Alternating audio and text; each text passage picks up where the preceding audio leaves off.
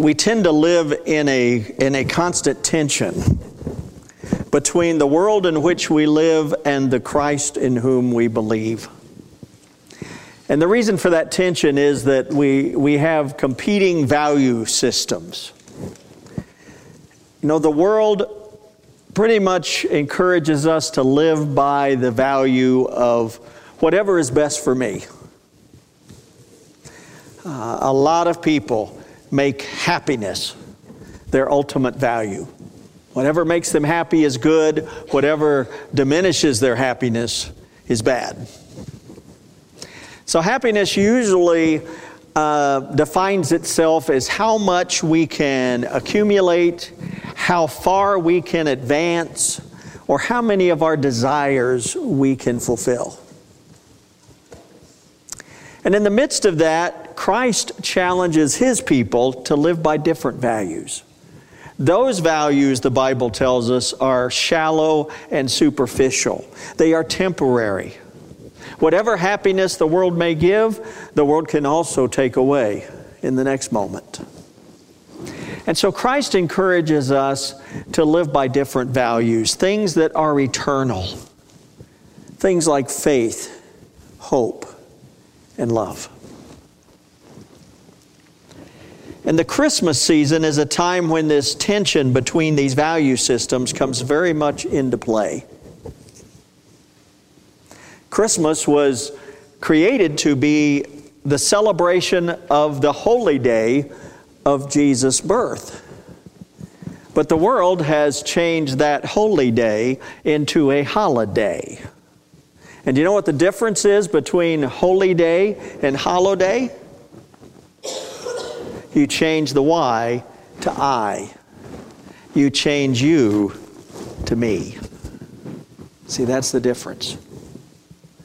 The holidays are about what we can do for our enjoyment of the season. How many things we can be part of. How many gifts we can give. How many gifts we can get. But as Christians, we want to maintain Christmas as a celebration of the holy day of Jesus' birth. And to help us do that, I wanted to focus in for the next few weeks on just exactly what it means. And the story of Christmas is found in Matthew and Luke. But the meaning of Christmas, I think, is best found in a single verse in the Gospel of John. So I'm going to call this series, The Meaning of Christmas in One Verse. It's a verse that you probably know, a verse that you may have learned as a child, a verse that you may have recited dozens of times. But I found that sometimes the familiarity we have with something can diminish its impact. The verse is John three sixteen.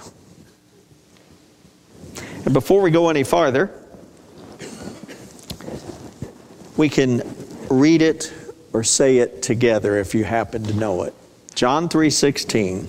For God so loved the world that He gave His one and only Son, that whoever believes in Him shall not perish, but have eternal life.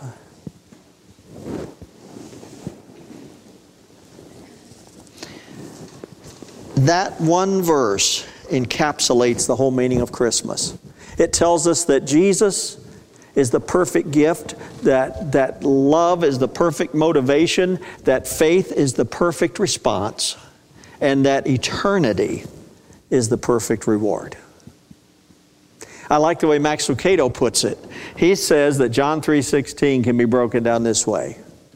He loves, He gave, we believe, we live. He loves, He gave, we believe, we live. It doesn't get any simpler than that. That's what they call the gospel in a nutshell. If someone wants to know what this whole Christian experience is about, there it is. And if they want to know what Christmas is all about,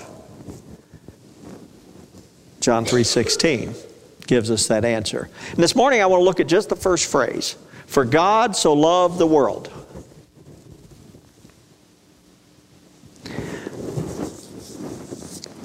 as soon as I was old enough to learn the gospel, the good news, to understand that God sent His Son into the world to uh, die for my sins, for my forgiveness, for my salvation, I mean, the first question that comes to mind is why?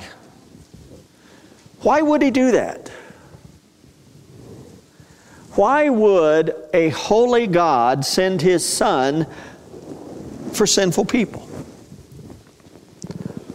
Why would Jesus live a perfect life and then mar that perfection with all of our imperfections? Why would He do that? And the longer I pondered it and the longer I thought about it, only one answer made any sense. Love. Love is the perfect motivation for Christmas and the only explanation for Easter. But let's hold off on that one for about four months, okay? We'll, we'll, get, we'll get back to that, that Easter thing here in a few months. But right now, I want us to focus on love as the perfect motivation for Christmas. That's why God sent His Son Jesus to the world. Now that's fine. I can understand that. God so loved the world. But every time I read that, there, there's something much more personal that comes to mind. I have another question that I need to ask. God may love the world, but does He love me? Really? Does He love me? And if He does love me, how much does He love me? How far will His love go for me? Is there a point where I can be so bad, or I can be so sinful, or I can do so much wrong in my life that God says, you've hit my limit. I can't go any farther with you. I can't love you anymore, because you've become this way. And those are legitimate questions, and there's a lot of people out there asking those very questions. Every time someone hears somebody say to them, well, well, God loves you. Does He really? And how far does His love go? Well, here's how I try to explain that, or how I understand that in my own mind. God created us all with a free will, right? He gives us the right to choose whether we will love Him, reject Him, or just ignore Him completely. And as an act of free will, if I were to look up to heaven and say, God, I hate you. I don't want you in my life. I don't want your presence in my life. I don't want anything to do with you. Do you know how God would respond to that? He would look down at you and say, I'm sorry that is your choice, but no, I will not honor that request. I will not stop loving you, even though you asked me to. And the reason is, uh, well, John gives us it in his in the first letter that he wrote. Toward the end of the Bible, he wrote these three little letters. And in First John four seven, it says, let us love one another, for love comes from God, and everyone who loves has been born of God and knows God, for God is love. You notice it doesn't say, for God loves, but God is love, which means that love is the, of the essence of the core of God's nature. It's who He is. And He has to be true to Himself. And since God is love, He couldn't stop loving me even if He wanted to. You want to know if there are limits on what God can do? Yeah. He can't go against him, His own self. He can't violate His own nature. And if His nature is to love, then God loves me in spite of me.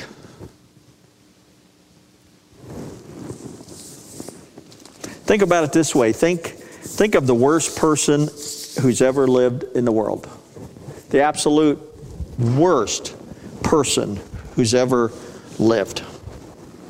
Now, as soon as I wrote that, the first name that came to my mind was Charles Manson, because he's been in the news lately. Charles Manson passed away. here a couple of weeks ago. Um, a lot of people echo that sentiment, but it's not a good one. I'm going to tell you why. Because uh, I, w I was, uh, let's see, sixteen, I was thirteen years old when Charles Manson and his cult group committed these horrific murders. And it was sent to prison and spent over forty-five years in jail until he just passed recently. And a lot of people feel the way some of you echoed, that, you know, the world is a better place because he's not in it. But you want to know who was sad at Manson's passing? God. Because whether you like it or not, God loved Charles Manson. And he grieves his passing because that means there is no longer a chance for him to repent and to turn his life to him. A soul has been lost for eternity. And that grieves the heart of God every single time. Why? Because he doesn't just love the world. He loves you. He loves me. Look around you. Every person you see, love, love, love, love, love, love, love. You could travel this world over for the rest of your days and you could never encounter a person and say, oh, God don't love that one. I finally found one God doesn't love. Can't do it. Because there aren't any. And that includes the bad people. That includes the, the awful people. God loves them because his love is boundless. And that's who he is.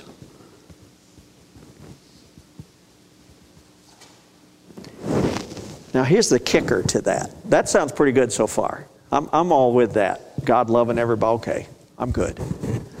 But as soon as I understand that, it means that I have a responsibility now. I call myself a Christian. I call myself a follower of Jesus Christ, who is one with God. So if God is love, guess what Jesus is? Love. And if my Lord and Savior is love, what do you think I have to do? I have to love that way too. I have to be willing to love the people around me, even the bad people, even the ones that drive me crazy. I don't get to make exceptions because he doesn't.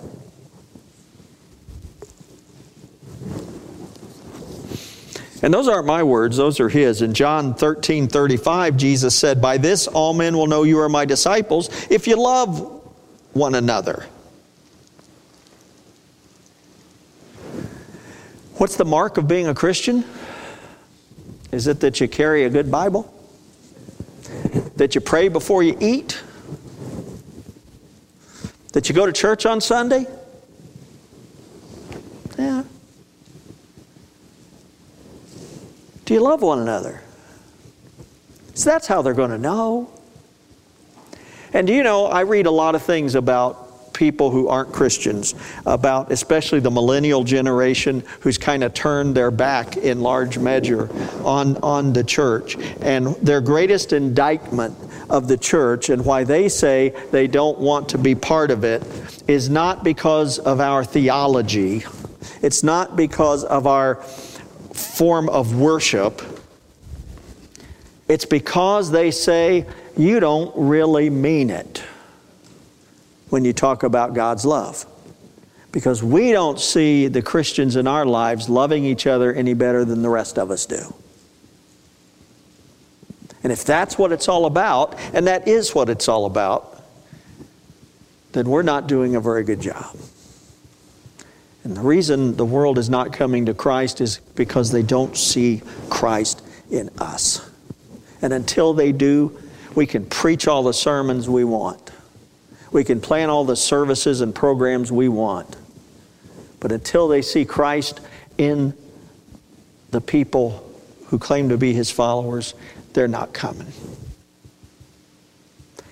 Now, I call, I call that verse an ouch verse.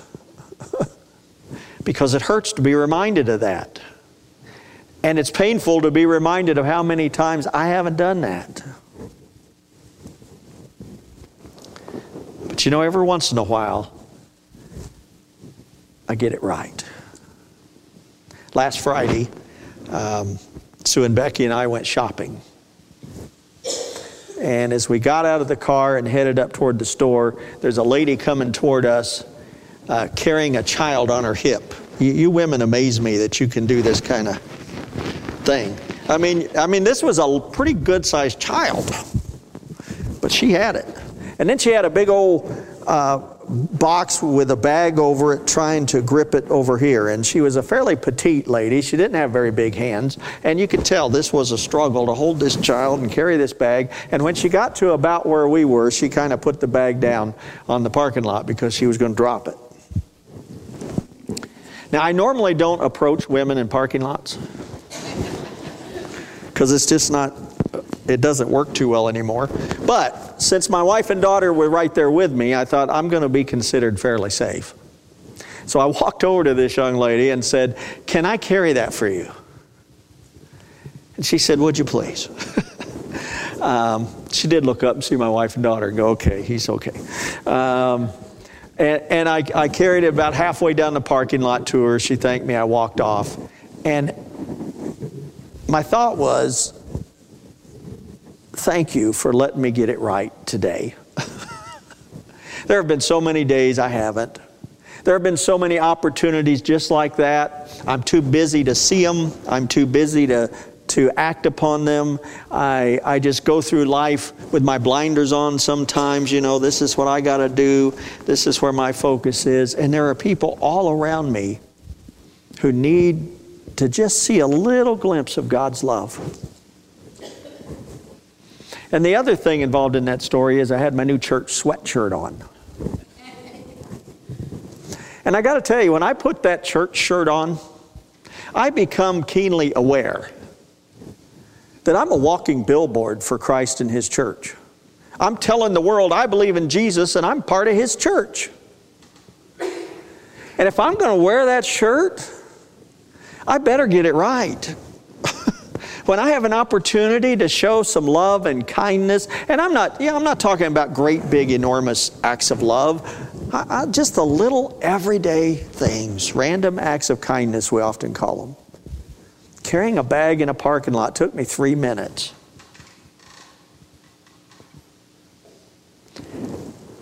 But it makes a difference. So this Christmas season, I want us to really focus on the fact that love was the perfect motivation for God to send His Son to us. And love needs to be our motivation for the way we live our life each day. To show each other the love of God by following Jesus. Let us pray. Father, I thank you that you love us. I really don't understand it to this day, how you could love me the way you do. Love, love us so much that you would send Jesus to die for us. But Lord, as we enter this Christmas season, may we enjoy the parties and the programs and the family gatherings and the giving gifts and receiving gifts and all those things. But at the end of the day, may we understand that it's all about love, the love you have for us and the love we have for one another. And it's in Christ's name we pray. Amen.